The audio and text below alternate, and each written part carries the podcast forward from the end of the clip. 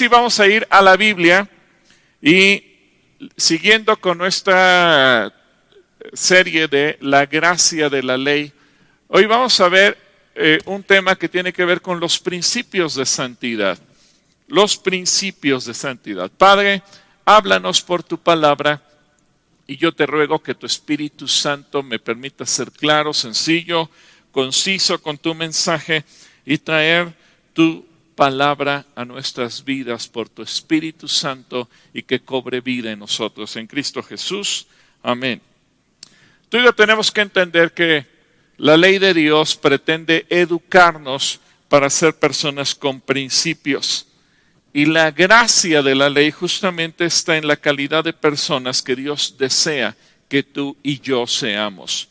Cuando Dios escribe la ley, no, estaba pensando en hacernos la vida complicada, difícil o, aburrida o, o de cuadritos, como decimos muchas veces los mexicanos, sino que Dios lo hizo pensando en educarnos, formarnos, capacitarnos para ser personas con principios. Y es que mira, los principios, aún en psicología, aún en sociología, en antropología y todas las ciencias que estudian el comportamiento humano, se considera que son normas que buscan guiar las acciones del ser humano. Todo lo que tú y yo podemos hacer para ser mejores personas, para convivir mejor. Puede ser que estemos de acuerdo o en desacuerdo en diferentes formas de entender la vida, de, tener algunos conceptos, algunas definiciones, algunos gustos personales, algunos estilos de vida, pero los principios nos van a ayudar a la convivencia y a ser mejores. Y estos principios son universales. De hecho, eh, las constituciones del mundo, por ejemplo, se basan en estos principios para dictar las leyes a lo largo de todos los países. Y curiosamente, estos principios no los inventó un filósofo, no los eh, inventó algún pensador famoso, no fueron ideados en Grecia o en la antigua Roma, sino que todos ellos nacen de la palabra de Dios. Y hoy en día se consideran principios universales porque no importa de dónde seas, no importa el idioma que hables, no importa si eres varón o si eres mujer, esos principios son los que dictan nuestra vida, como el no mentir, el respetar la vida. En ningún lado es bien visto un crimen o un asesinato. Por eso es que no podemos permitir que en, nuestro país de repente digan que matar es bueno y se ponga dentro de la ley. O respetar la dignidad de una persona, etcétera, etcétera. Todos ellos están asociados a la condición humana. Y es que los principios nos ayudan a desenvolvernos cada día por ejemplo, el Señor Jesucristo nos enseña un principio muy interesante, que no sepa tu izquierda lo que hace tu derecha. Eso lo dijo el Señor en el Evangelio de Mateo. Y quiero ponerte un ejemplo muy simple. Paul Walker, aquella estrella de varias películas de la secuela de Rápidos y Furiosos, yo sé que a lo mejor muchos aquí les gustaban mucho estas películas, y para las chicas él era un actor muy guapo. Bueno, él aplicaba estos principios en su propia vida. Pero algo interesante que me llama la atención de su vida es que él no buscaba eh, hacer público sus obras de caridad o, la beneficencia que hacía o cómo ayudaba a otras personas simplemente por ayudarles. Algunas cosas se supieron de él solo después del trágico accidente que provocó su muerte en el año 2013 y una empleada de una joyería eh, platicó que en cierta ocasión entró una pareja a mirar unos anillos, esa pareja se iba a casar, así que ellos entraron y vieron los anillos, pero cuando vieron los precios de los anillos salieron un tanto tristes porque no les alcanzaba para comprarlos. Y Paul Walker estaba en esa joyería, él estaba observándolo todo y él él no dijo nada, simplemente se acercó con la empleada, le preguntó cuáles son los anillos que le gustan a estos muchachos, pagó los anillos y le dijo, entrégueselos de manera anónima como el regalo de su boda. Y eso se supo porque la empleada lo platicó, no porque él lo haya publicado. Pues este es un, un principio de dar, de ayudar, de bendecir, sin andar presumiendo lo que se está haciendo. Es que los principios son normas de comportamiento que nos ayudan y que fomentan la convivencia de las personas. Por ejemplo, amar al prójimo, tratar bien a la gente, ser amables, respetar a los demás. Todos queremos ser respetados, todos amamos ser respetados y son principios, repito, no importa el país. Habrá lugares como en Japón y en algunos lugares que al honor se le da una importancia especial y entonces ese honor se manifiesta de una manera y, es importantísimo el trato que se le da a los demás. Esos principios van a normar toda nuestra vida, van a guiar la responsabilidad en el trabajo, por ejemplo. Y cabe destacar que estos principios están relacionados con la ética, porque la ética se encarga de estudiar los aspectos como la moral y obviamente los principios forman parte de la moral de un individuo. Una persona sin principios será una persona vacía, sin normas de conducta, sin reglas morales, y su conducta o su comportamiento no estará regido por ningún objetivo ético. Regularmente es la gente que termina en la cárcel, en prisión. Y a veces puede ser gente con mucha preparación académica, pero sin principios en todos los sentidos. Así que fomentar los principios en la sociedad es una tarea realmente importante, es una tarea que comienza en casa, que comienza con los padres al educar a los hijos. Y debemos inculcar esto desde los más pequeñitos a la edad más temprana, porque es la única manera en que las personas van a estar comprometidos con la sociedad y consigo mismos. Pero lo más importante es que estén comprometidos con Dios mismo. Ahora, lo interesante de todo esto es que no es, no es algo moderno, no es algo que haya surgido con el progreso de la civilización, como muchas veces lo pudiéramos entender, sino que es algo que sale del corazón de Dios y que lo dicta desde la ley que le da a Moisés. Y, y eso le da cabida para que el Señor le dijera, ustedes, Israel, refiriéndose a la nación que recibía estos principios, van a ser una nación especial, una nación sabia, una nación inteligente, una nación que va a causar la admiración de todos los pueblos de la tierra. ¿Por qué? porque será una nación con principios que los distinga del resto. Así que esos principios que son universales y que tenemos siempre que respetar, tenemos que entender que son parte de la gracia de la ley de Dios. Y cuando nosotros como iglesia los adoptamos, los abrazamos, los hacemos nuestros, evidentemente que podemos caminar hacia la santidad. Así que vamos a ver el primero de ellos y seguimos en Levítico capítulo 19, un capítulo fascinante. Y comenzamos con el primer principio que nos habla de la dignidad de la mujer. Hoy en día eh, se habla mucho de la dignidad de la mujer, de los derechos de la mujer. De hecho, dentro de la Organización de las Naciones Unidas hay una sección especial que se llama ONU Mujeres y eh, la mujer se ha levantado para exigir derechos, tratos dignos, etcétera, etcétera, etcétera. Y obviamente hablar de la dignidad de la mujer y los derechos de la mujer es un tema muy amplio que podríamos tomar una serie entera para estudiarlo en las escrituras. Pero hoy vamos a ver solamente uno de estos principios que, tienen que ver con la dignidad de la mujer y que curiosamente hoy también se debate en los senados y, y cámaras de diputados de, de muchos países, incluyendo México, porque es un tema en el que los perversos no quitan el dedo del renglón. Y Levítico 19, 29 dice, no deshonres a tu hija convirtiéndola en una prostituta para que la tierra no se llene de prostitución y de perversidad. Qué interesante lo que Dios dice. Y repito, hoy en día en las cámaras de diputados y de senadores, no solo de México, sino de todo el mundo, se discute si es lícita la prostitución, si es algo con lo que tenemos que aprender a vivir, si tiene que haber zonas de tolerancia.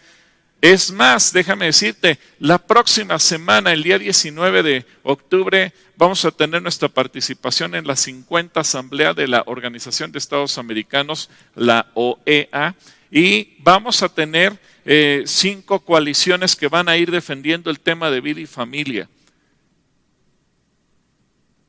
Y aunque no lo creas, por lo menos hay tres coaliciones que van a tener participación defendiendo el tema de la prostitución, la trata de personas, viéndolo como un negocio que maneja miles de millones de dólares.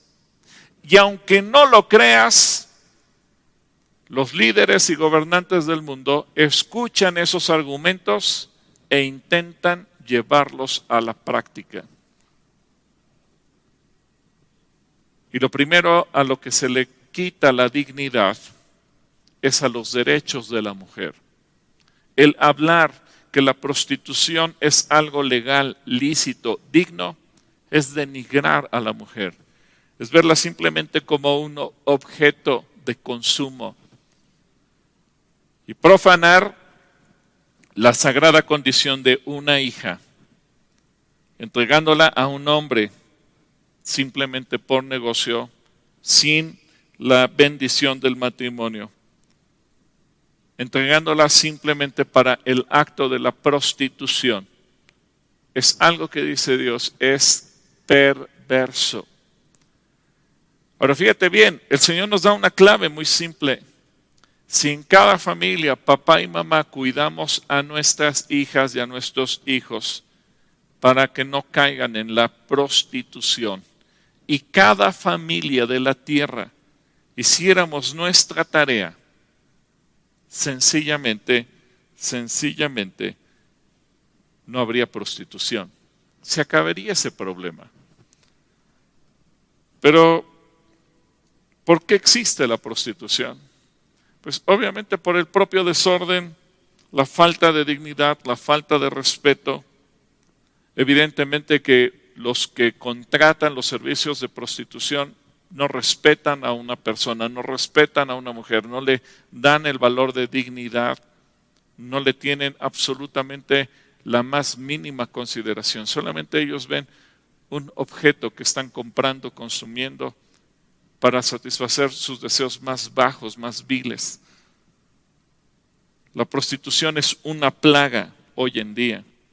Es una de las formas de esclavizar a las mujeres y de practicar la trata de personas, por lo que la responsabilidad sigue recayendo en la familia, en la integridad, en la santidad, en el, en, el buen futuro de nuestras hijas.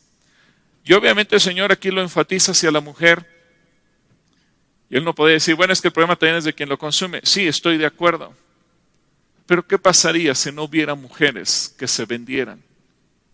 ¿Qué pasaría si no hubiera ese negocio de la trata de personas? ¿Qué pasaría si en cada casa se cuidara a una hija para que jamás, jamás, jamás cayera en la trata de personas o en el comercio de su propio cuerpo? ¿Qué ocurriría? Evidentemente no habría absolutamente nada que consumir. Según datos de la ONU, fíjate bien, el 90% de las víctimas de trata de prostitución detectadas en el mundo son mujeres entre los 13 y los 40 años de edad. Y obviamente existen efectos sobre la mujer que ejerce la prostitución. Y a mí me, llama la atención cómo Dios toca el tema para evitar ello. En primero, la exposición a situaciones de maltrato. El 86% de las mujeres que acaban ejerciendo la prostitución son maltratadas física, psíquica y verbalmente. Y fueron abusadas muchas veces desde su propia infancia. Y durante la prostitución muchas veces son violentadas sexualmente, son ejercidas a los peores tratos y a las peores violaciones que pueda sufrir una mujer. Segundo lugar, una mujer que es sometida a la prostitución sufre violencia, abuso y degradación sexual.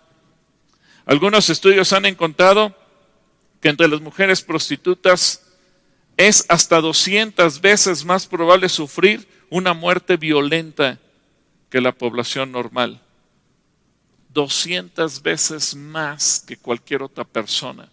Eso nos habla de que se le ha robado la dignidad. Algo que Dios advierte y que señala desde el momento de la ley. Fíjate bien cómo Dios en su sabiduría lo mira y lo detiene. La prostitución ha existido prácticamente siempre. En el libro de Génesis vemos que había mujeres que ya se prostituían. Bueno, Dios lo detiene a través de la ley. Eso es gracia. En tercer lugar, el tráfico de menores. La edad media de iniciación de la prostitución es entre los 13 y 14 años mujeres y niñas abusadas y explotadas sexualmente desde su infancia y que son disuadidas mediante una mezcla de violencia y, cuando se les engaña y se les ofrece un aparente glamour en el mundo de la moda o de eh, entrar al arte y son engañadas y son seducidas. Y muchas veces inclusive las llevan a otros países con promesas que pueden ser sueños irreales, porque se convierten en pesadillas al encontrarse inmersas en ese mundo. Pero es ahí donde se pregunta uno, bueno, ¿y dónde están los papás? ¿Por qué los papás no guardaron, no protegieron, no cuidaron, no les abrieron los ojos a sus hijas? En tercer lugar, la vulnerabilidad, perdón, en cuarto lugar, la vulnerabilidad de la mujer. Las mujeres son tratadas como mercancía, no como seres humanos. Y el primero en darle a la mujer el trato, el honor y la dignidad que se merece es Dios. Algunos piensan que la Biblia es un libro machista. No. Desde un principio Dios trató de rescatar a la mujer aún de las costumbres, de las tradiciones y de la cultura de los pueblos medio orientales que estaban sumisos en, en un profundo machismo y maltrato hacia la mujer. En quinto lugar, enfermedades de transmisión sexual. Es lógico que en una actividad donde se realizan en promedio entre 20 y 30 relaciones sexuales al día, donde muchos clientes piden sexo sin protección y donde evidentemente el intercambio de fluidos corporales es irremediable, imagínate la cantidad de enfermedades a las que son expuestas estas mujeres. Es algo espantoso, es terrible. ¿Cómo en una sola ley, en una frase tan simple, Dios nos está advirtiendo de tantas cosas? En sexto lugar, el Señor pretende evitar los efectos dañinos sobre la salud los estudios demuestran que trastornos ginecológicos, dolores pélvicos crónicos, abortos forzados, y, eh, abro un paréntesis, el aborto legal es una puerta que se abre para que los tratantes, los padrotes, puedan deshacerse de los hijos que van teniendo las prostitutas cada vez que quedan embarazadas y de esa manera puedan seguir adelante con su oficio y no dejen de darles utilidades. Los abortos son habituales en la prostitución. Déjame ponerte un ejemplo. Alemania. Alemania es un país admirable en muchos sentidos, pero despreciable en otros. En Alemania es normal la prostitución, es legal y está publicitada como publicar cualquier otra cosa, como publicar automóviles. El sexo con mujeres embarazadas está de moda en Alemania, así que dentro de la publicidad se encuentran eh, anuncios de tener relaciones sexuales con una prostituta embarazada de hasta seis meses de gestación. Para los seis meses abortar ese bebé. Aberraciones. No, no hay otra palabra para poder describir lo que está ocurriendo en ese país. Incluso, como es legal, lo contratan a prostitutas embarazadas para tener relaciones en grupo con graves consecuencias para la mujer.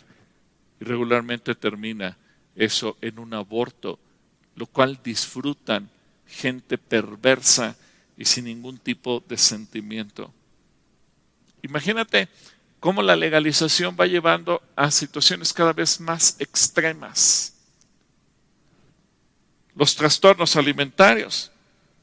Las mujeres que caen en prostitución viven un horario en el que pueden trabajar toda la noche, levantarse al mediodía y, o cuando llegue el primer cliente, y eso las va a llevar a ir perdiendo su rutina de alimentos y tienen que consumir cafeína y otros estimulantes y obviamente no tienen un horario ni para desayunar, ni para comer, ni para cenar.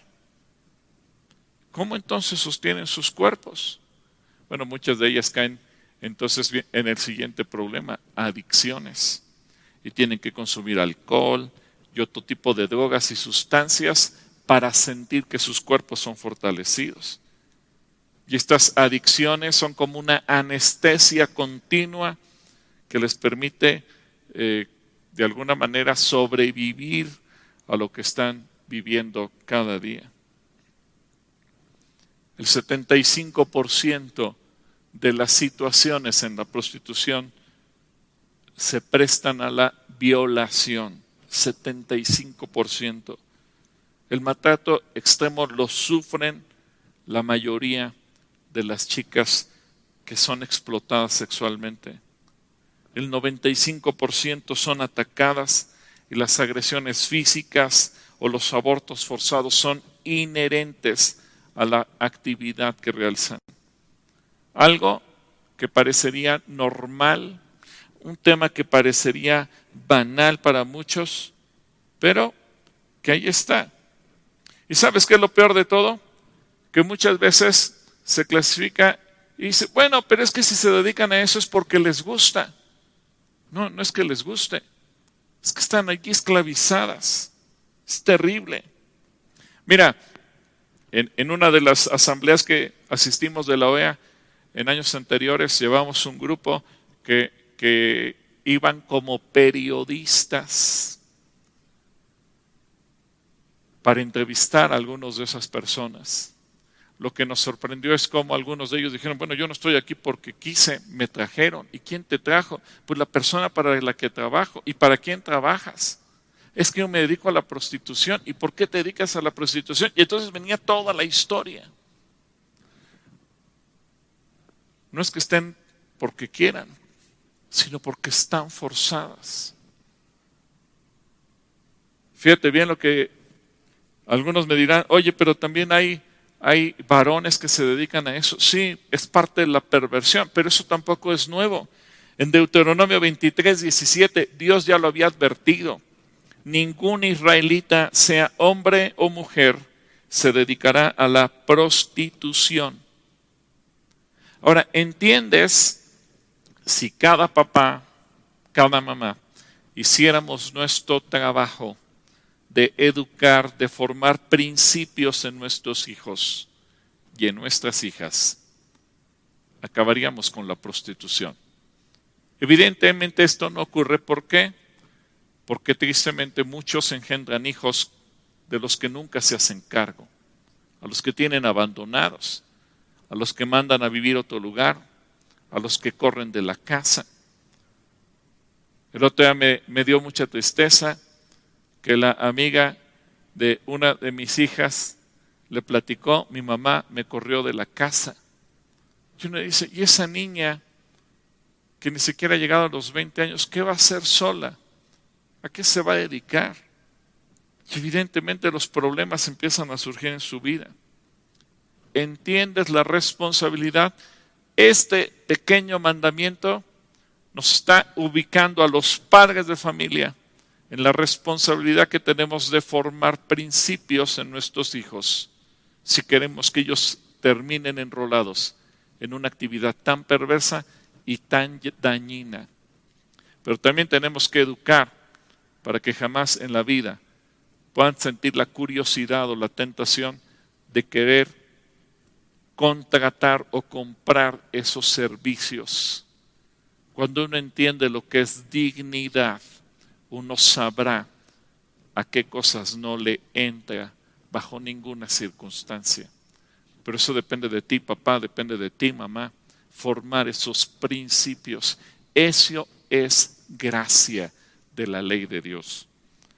Ahora, el segundo mandamiento que tenemos que ver en esta mañana está en Deuteronomio, perdón, en, Levítico 19:30 y, y son principios de relación. Y eso también tiene que ver con la dignidad. Eh, dice, guarda mis días de descanso y muestra reverencia por mi santuario. Yo soy el Señor. Dos indicaciones en una misma línea que nos da este mandamiento. Y tiene un propósito, preservar el honor del templo del Señor. Algo que a lo mejor muchas veces, sobre todo en este tiempo, no le damos mucha importancia. Eh, y, y creo que aquí es importante que podamos entender algo. Sí, nos podemos reunir en cualquier lugar y en cualquier lugar podemos hacer acto de presencia del Señor con nosotros, de su nube, de su presencia, de su gloria, de su manifestación. Eso es indudable. Y yo celebro cuando las iglesias surgen en cualquier lugar. De hecho, Calacuaya, después de haber estado en la casa de la familia Vega, eh, pasó uh, un tiempo a una escuela y después también estuvo en salones de fiestas en donde había que llegar temprano y lavar y limpiar y, prácticamente descontaminar el ambiente que además apestaba cigarro y alcohol, lo que había dejado la fiesta del sábado anterior para poder celebrar la reunión. Y hay iglesias, algún día visité una iglesia en la ciudad de Aguascalientes que contrataban lo que antes había sido un bar, etcétera. Celebro eso, no hay ningún problema. Pero al mismo tiempo Dios nos dice, ten reverencia por el lugar en donde yo me encuentro contigo. Ten reverencia. Y a veces olvidamos con quién nos venimos a encontrar. Evidentemente, desde marzo que no tenemos la oportunidad de, tener una reunión presencial, y repito, la tendremos hasta que estemos el semáforo verde, pero hace unas semanas que se hizo una faena aquí de todo el equipo de tiempo completo y que encontramos eh, casi tres kilos de chicles pegados abajo de las bancas, eso me hizo pensar en este mandamiento. Qué poca reverencia tenemos del lugar donde nos encontramos con Dios. ¿Por qué? Porque regularmente ya cuando una iglesia se establece, una congregación se establece en un terreno, en un edificio propio, no es que el edificio en sí sea santo, especial, o que, las bancas nos sanen por el simple hecho de que son las bancas en donde, eh, que están en el templo. No. Pero lo que Dios nos invita y nos lleva a pensar es, ten reverencia por el santuario, por el lugar en donde yo me encuentro contigo, por respeto a Él. Ahora aquí quiero que entendamos algo si no soy capaz de respetar a la persona que mayor respeto merece en el universo, que es Jesucristo, entonces ¿a quién voy a respetar? Si no sé darle el lugar de dignidad a Dios, que es la persona soberana que merece toda la dignidad en el universo entero, entonces ¿a quién voy a darle un trato digno? Si no estoy consciente de ello, nunca voy a poder darle un trato digno a una mujer o a cualquier otra persona que me pudiera yo encontrar. Los días de reposo, hace unas semanas hablamos de ello, no quiero profundizar, solamente acuérdate, no equivale al sábado, aunque la palabra en hebreo sea Shabbat, sino a entenderse como la séptima parte de mi tiempo que Dios espera de mí. Ahora, esto es muy interesante porque en algún momento Jesús le preguntó a sus discípulos, ¿no pudieron orar conmigo ni siquiera una hora? Y cuando el Señor nos dice, dedícame un día de la semana, la semana tiene siete días. Seis días tú puedes hacer lo que tú quieras. Un día dedícamelo a mí. A Dios no le importa si le dedicas el lunes, el martes, el miércoles, el jueves, el viernes, el sábado o el domingo. Lo que le importa es tu tiempo. Si tú, si tú descansas en tu trabajo los miércoles o los martes o los jueves, porque a lo mejor trabajas en una empresa en donde hay que trabajar el domingo, no creas que Dios te va a decir, no, no me interesa tu tiempo porque yo solamente espero de ti el sábado. No. A Dios le interesa tu tiempo. Ahora, lo que me llama la atención aquí es que Dios espera el 10% de mis ingresos, pero la séptima parte de mi tiempo. Y eso, hablando de porcentaje, déjame ponértelo de esta manera.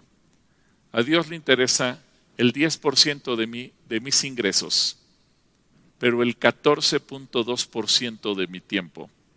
Dios está más interesado en tu tiempo, en tener una relación contigo. ¿Y cómo le vamos a dar eso? Bueno, pues teniendo una comunión diaria con Él, orando todos los días, teniendo un tiempo para escuchar su palabra.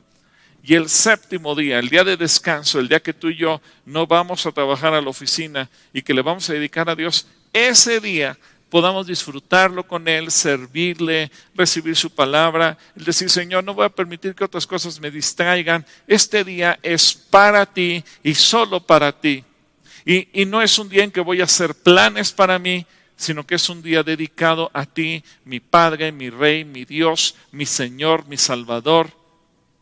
Y como tú eres todo para mí, este día es exclusivo para ti. Es interesante. Ahora, el lugar en donde nos reunimos tiene que ser respetado y tiene que ser cuidado con toda reverencia, por ser el sitio en donde nos encontramos con Él como pueblo para adorar al Señor.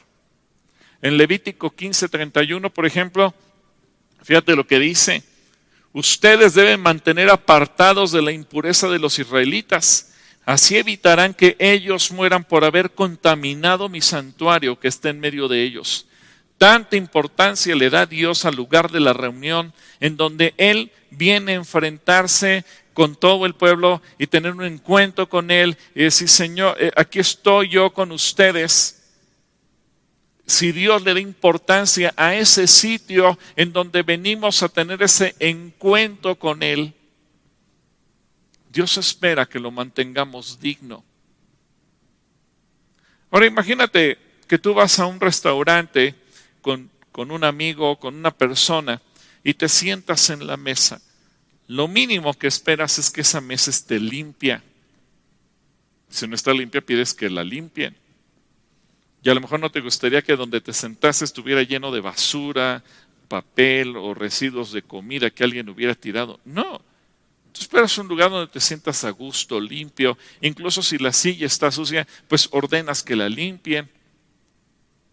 ¿Cómo esperará Dios el lugar en donde se va a encontrar con nosotros? Así que Él espera que tú y yo le demos un lugar. Ahora, hoy en día ya no hay piedras sagradas, nos reunimos en un santuario, pero ese santuario está hecho por personas, como dice 1 Pedro 2.5, y ustedes son las piedras vivas con las cuales Dios edifica su templo espiritual. Además son sacerdotes santos. Por la mediación de Jesucristo, ustedes ofrecen sacrificios espirituales que le agradan a Dios. Así que aunque ya no hay edificios santos o templos santos o edificios santos, como lo eran el tabernáculo de David, eh, bueno, el tabernáculo de Moisés hasta tiempos de David y después desde el templo de Salomón hasta el tiempo de Jesucristo. Con todo esto, esta ley nos indica la obligación que tú y yo tenemos de respetar el lugar y las reuniones que como creyentes, como discípulos de Jesucristo, tenemos con Él. Respetar, amar, cuidar el lugar donde venimos. Y eso, eso tiene que ver con todo, incluso con el, cuando tú entras al sanitario, por ejemplo, el uso que le das, el cuidado que le das. ¿Por qué? Porque es el lugar donde venimos a encontrarnos con Él. En Levítico capítulo 10, versículo 3, fíjate lo que dijo en este, en este pasaje. Así que Moisés le dijo a Aarón, esto quiso decir el Señor cuando dijo, demostraré mi santidad por medio de los que se acercan a mí. Demostraré mi gloria ante todo el pueblo hoy. Cuando tú y yo tenemos ese encuentro como iglesia con Dios, Él viene a visitarnos en medio de la santidad. Y hoy, cada vez que tú y yo nos reunimos en su nombre, seguimos teniendo exactamente la misma promesa solamente que ahora la tenemos de parte de Jesucristo. Cuando dijo en Mateo capítulo 18, versículo 20, pues donde se reúnen dos o tres en mi nombre, allí estoy yo en medio de ellos. Así que por amor, por respeto, por dignidad al nombre de Jesucristo, tú y yo tenemos que cuidar el lugar donde nos congregamos. No importa si es un espacio pequeño, no importa si es un auditorio muy grande, no importa si es un lugar rentado, no importa si es un lugar propio, lo importante es respeto por la persona con la que venimos a encontrarnos como pueblo, como iglesia. Así que la gracia de la ley es que el Señor desea un lugar digno para encontrarse contigo y conmigo. Y en tercer lugar, el tercer principio que aquí tenemos está en Levítico 19:31. Levítico 19:31. Y nos habla de los principios de integridad. Qué interesante, principios de integridad. Y este es un principio que se valora en todo el mundo. Yo sé que a veces hay naciones que tienen fama de ser chapuceras, tramposas, mentirosas. Y dice Levítico 19:31, no te contamines al recurrir a los mediums o a los que consultan con los espíritus de los muertos. Yo soy el Señor tu Dios. Wow. Te decía, hay, hay naciones que tienen fama de ser tramposas, chapuceras, mentirosas, que te roban, etcétera, etcétera. ¿Y sabes qué? Es interesante porque hay estudios que se han hecho eh, por organismos muy importantes como la OCDE y por otros organismos más, y que demuestran que las naciones donde más se practica el ocultismo, la brujería, la hechicería, etcétera, etcétera, tienden más al robo, a la trampa y a la corrupción. Es interesante.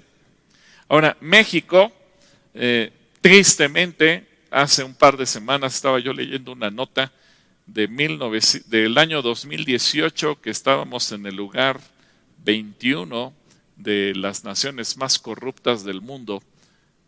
Pasamos en solo dos años, hoy en día, a ser el país número 8 entre los más corruptos del mundo. No es nada honroso, pero eso tiene mucho que ver con la brujería y con la hechicería. ¿Recuerdas cómo comenzó el primero de diciembre del 2018 esta nueva administración? Entregándole el país en un acto de brujería pública a los espíritus. En cuanto a los principios de integridad que marca la Escritura una advertencia contra toda comunión, contra quien, quienes invocan a los espíritus de cualquier tipo. Dice el Señor que no nos volvamos a ellos, que no los consultemos, que no les temamos, que no esperemos nada de ellos. En Levítico capítulo 20, versículos 6 y 7, fíjate bien lo que dice la Escritura. Si alguien presta atención a los encantadores y adivinos y se prostituye, hablando en el sentido espiritual, y va tras ellos, y yo me pondré en contra de esa persona y la eliminaré de su pueblo. Ustedes deben consagrarse a mí y ser santos porque yo, el Señor, su Dios, soy santo. Es una vergüenza que afrenta a Dios cuando una persona recurre a cualquier tipo de acto de ocultismo. Tristemente México es uno de los países en donde se practica en demasía. Aquí hay una trampa, porque mucha gente se dice católica romana eh, eh, en su principio de fe, pero en la práctica recurre al espiritismo, al espiritualismo y a todo tipo de ocultismo y de consultas. Hay mercados en todas las ciudades y pueblos de nuestro país donde pasillos enteros están dedicados a la brujería y a vender todo tipo de productos. las trampas en México son tan comunes que tú puedes decir, yo soy partidario de la medicina eh, tradicional, naturista. El problema, y, no es que sea malo lo natural, pero el problema es el nexo que existe muchas veces entre la herbolaria y la brujería. Hay gente que dice, a mí me gusta ir con los médicos homeópatas. Eh, y no tiene nada de malo la medicina homeopática. El problema es que por lo menos el 50% de quienes están metidos en el mundo de la homeopatía están inmiscuidos en el mundo del ocultismo. Y así te pondría poner miles de ejemplos. Cosas que aparentemente no tienen nada de malo, pero que en el fondo se inmiscuyen, se relacionan o se entrelazan con el ocultismo. Así que el hecho de que un creyente, diciéndose cristiano, vaya a que se le lea la suerte, la fortuna, con un gitano a que tenían la mano, o te lean el café, o te echen las cartas, o consultar a los mediums, o cualquier otra cosa que se usen para encantamientos y conjuros o cosas parecidas, estás afrentando al Señor tu Dios. Y la gente, podemos decir, es torpe e ignorante, o verdaderamente malvada, o todo junto, cuando te pregunta, ¿y qué hay de malo? Una pregunta que jamás, jamás, jamás un cristiano tendría que hacer. ¿Y puedo ir a que me lean o a que me consulte cualquier cosa? No. Puedes tener cualquier duda teológica y preguntar cosas acerca de Dios, pero eso jamás. Porque sería como preguntar, ¿puedo escupirle en la cara a Dios? Una pregunta absurda. Para el Señor es demasiado grave. Tanto que este es uno de los puntos en donde el Señor dice que quien se atreva a hacer eso será cortado de su pueblo. En Deuteronomio 18, versículo 10 al 14 dice, jamás sacrifiques a tu hijo o a tu hija como una ofrenda quemada. Tampoco permitas que el pueblo practique la adivinación, ni la hechicería, ni que haga interpretación de agüeros, ni se mezcle en brujerías, ni haga conjuros. Tampoco permitas que alguien se preste a actuar como medium o vidente, ni que invoque el espíritu de los muertos. Cualquiera que practique estas cosas es, ve las palabras, detestable a los ojos del Señor. Precisamente porque las otras naciones hicieron estas cosas detestables, el Señor tu Dios las expulsará de tu paso. Sin embargo, tú debes ser intachable delante del Señor tu Dios.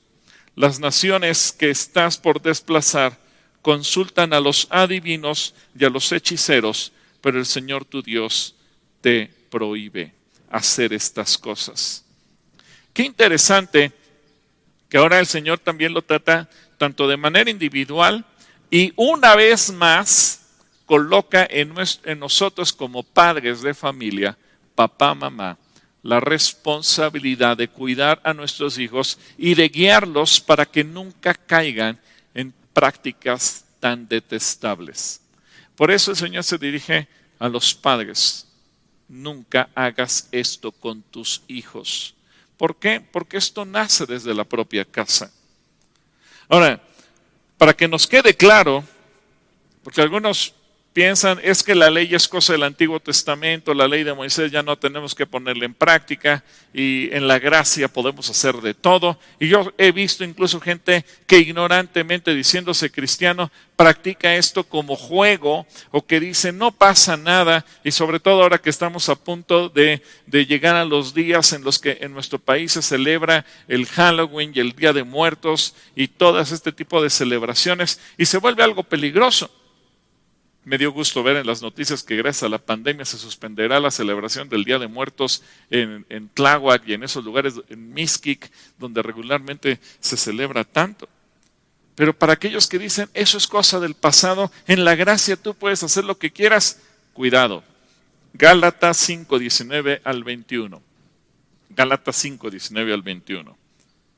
Las obras de la carne se manifiestan en adulterio, fornicación, inmundicia, lascivia, idolatría, hechicerías, enemistades, pleitos, celos, iras, contiendas, disensiones, herejías, envidias, homicidios, borracheras, orgías y cosas semejantes a estas, acerca de las cuales les advierto, como ya antes les he dicho, que los que practican tales cosas no heredarán el reino de Dios. Así que la ley sigue vigente. Olvídate de leer y de consultar al brujo mayor, eh, eh, gente que todavía se cree las cosas de Nostradamus, de acudir a los brujos que están en el zócalo, etcétera, etcétera. Hay gente que se dice cristiana, pero hace cada tontería que yo digo, Señor, ¿dónde tienen el cerebro? Desde el principio de los tiempos, la brujería ha sido practicada en todo el mundo como una manifestación del mal. Quiero mencionarte ocho naciones que sobresalen por su práctica de brujería. En esas ocho, gracias a Dios, no está considerada todavía nuestro país, pero México no está muy lejos de ellas.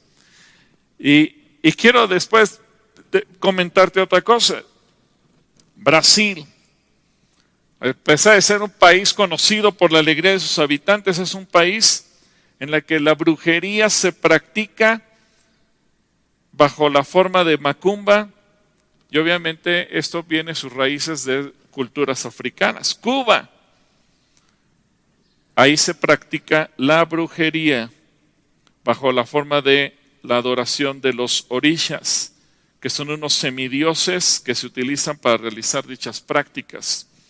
Tanzania, un país africano en que la brujería es un oficio común. Ahí se cree que los albinos son hijos del dios demonio y por lo tanto son perseguidos por los brujos para asesinarlos y usar su piel para sus actos de brujería. La India, a pesar de ser un país donde se practica cualquier cantidad de religiones y que tienen una, una vida espiritual diversificada, adorando todo, hasta las vacas y las ratas y todo lo que te puedas imaginar, es una población abundante en cuanto a las prácticas de brujería. Ghana es otro de los países africanos en los que más se practica la brujería y está profundamente relacionada con su cultura.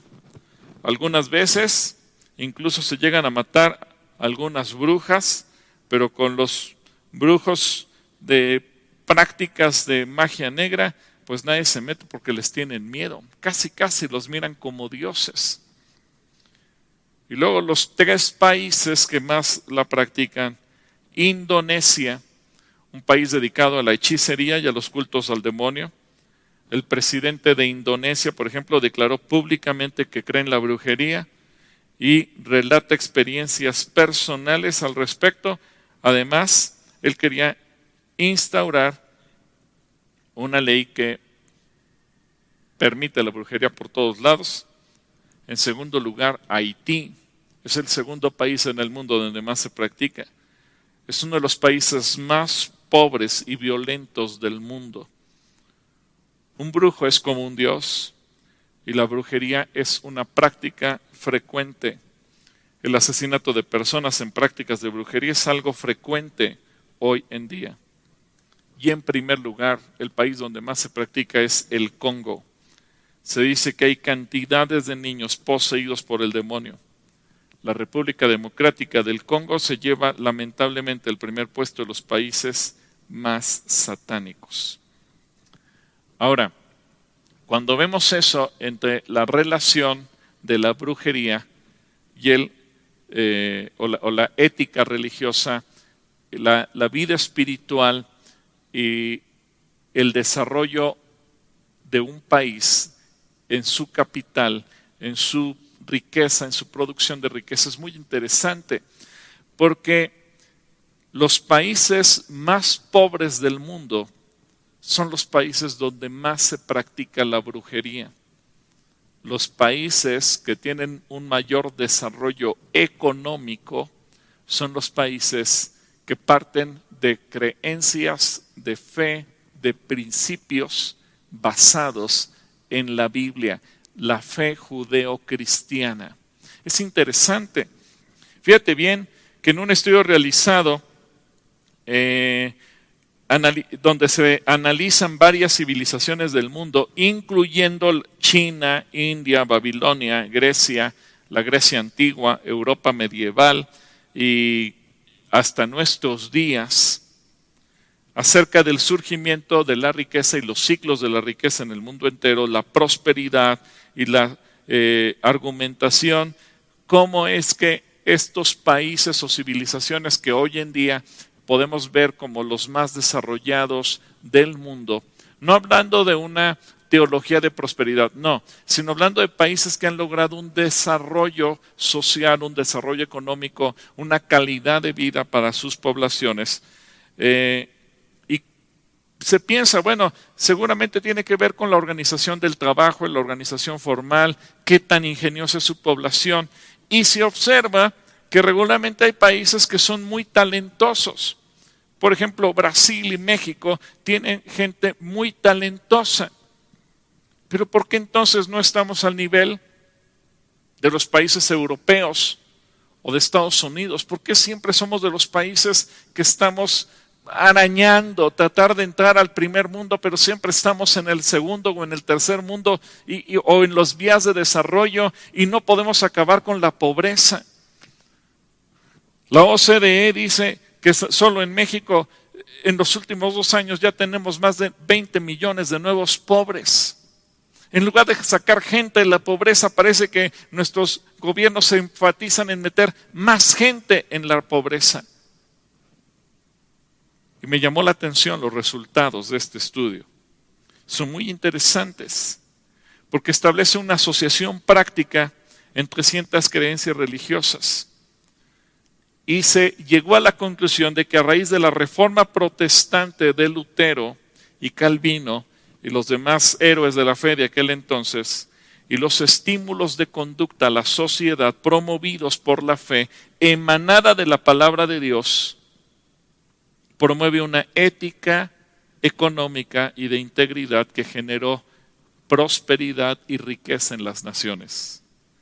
Mientras que los países en donde las prácticas religiosas son diversas, ajenas a la palabra de Dios y asociadas en gran porcentaje a la brujería y afinidades con el ocultismo, son todo lo contrario. Se tiende a la pobreza debido a la oscuridad, a la destrucción, al robo y a la corrupción. Interesante, ¿no? Y eso me enseñó algo la gracia de la ley. El que el Señor incluso nos advierte de cuidarnos de las prácticas que nos destruyen. Jesucristo dijo, yo he venido para que ustedes tengan vida y vida en abundancia. Pero también nos advierte, Satanás viene a robar, a matar y a destruir. Quienes buscan vivir en los principios de Dios van a tener una vida en orden, en bendición, en paz, en prosperidad. Ese es el anhelo. Amado, yo deseo que tú seas prosperado en todas las cosas. Pero quienes viven metidos en el ocultismo vivirán en pobreza y en destrucción. Interesante lo que Dios nos dice. Así que yo quiero animarte hoy a que tú puedas tomar una decisión y decirle, Señor Jesús, yo quiero seguirte, yo quiero honrarte. Y eso tiene que ver con nosotros mismos, desde lo más íntimo de nosotros hasta nuestros actos de fe. Yo quiero animarte para que tú seas una persona que le digas, Dios, yo quiero vivir para ti. Y si tú nunca has invitado a Cristo Jesús en tu corazón, hazlo hoy. Y si tú tienes que renunciar a tus prácticas antiguas de ocultismo, hazlo hoy. Recuerda, el sábado tendremos bautismos en agua y tú puedes tomar la decisión para cambiar y transformar tu vida de una vez por todas, la tuya y la de tus hijos. Así que permíteme orar, Padre, en el nombre de Jesús. Yo quiero orar por tu iglesia, quiero orar por tu pueblo. Señor, tenemos que pedirte perdón, porque como nación mexicana hemos caído en tantas prácticas. Yo me uno a mis hermanos para pedir perdón por toda práctica de ocultismo, de brujería, de hechicería y todo aquello que le ha abierto las puertas al diablo que viene a robar, a matar y a destruir. Por eso hoy México vive tanta violencia. Por eso México es de las ocho naciones más corruptas del mundo.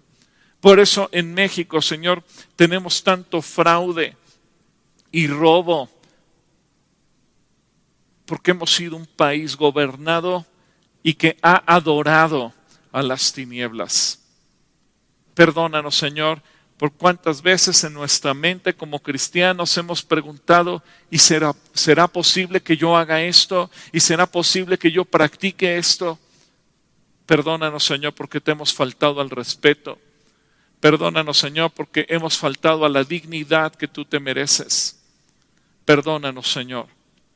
Perdónanos como nación por ser un país tolerante con la prostitución. Perdónanos por cuántas veces se ha contratado a chicas, a niñas, a mujeres y se les ha faltado a la dignidad.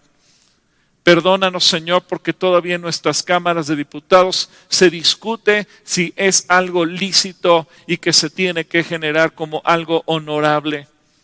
Perdónanos, Señor, porque le hemos faltado a la dignidad a la mujer en todas sus edades.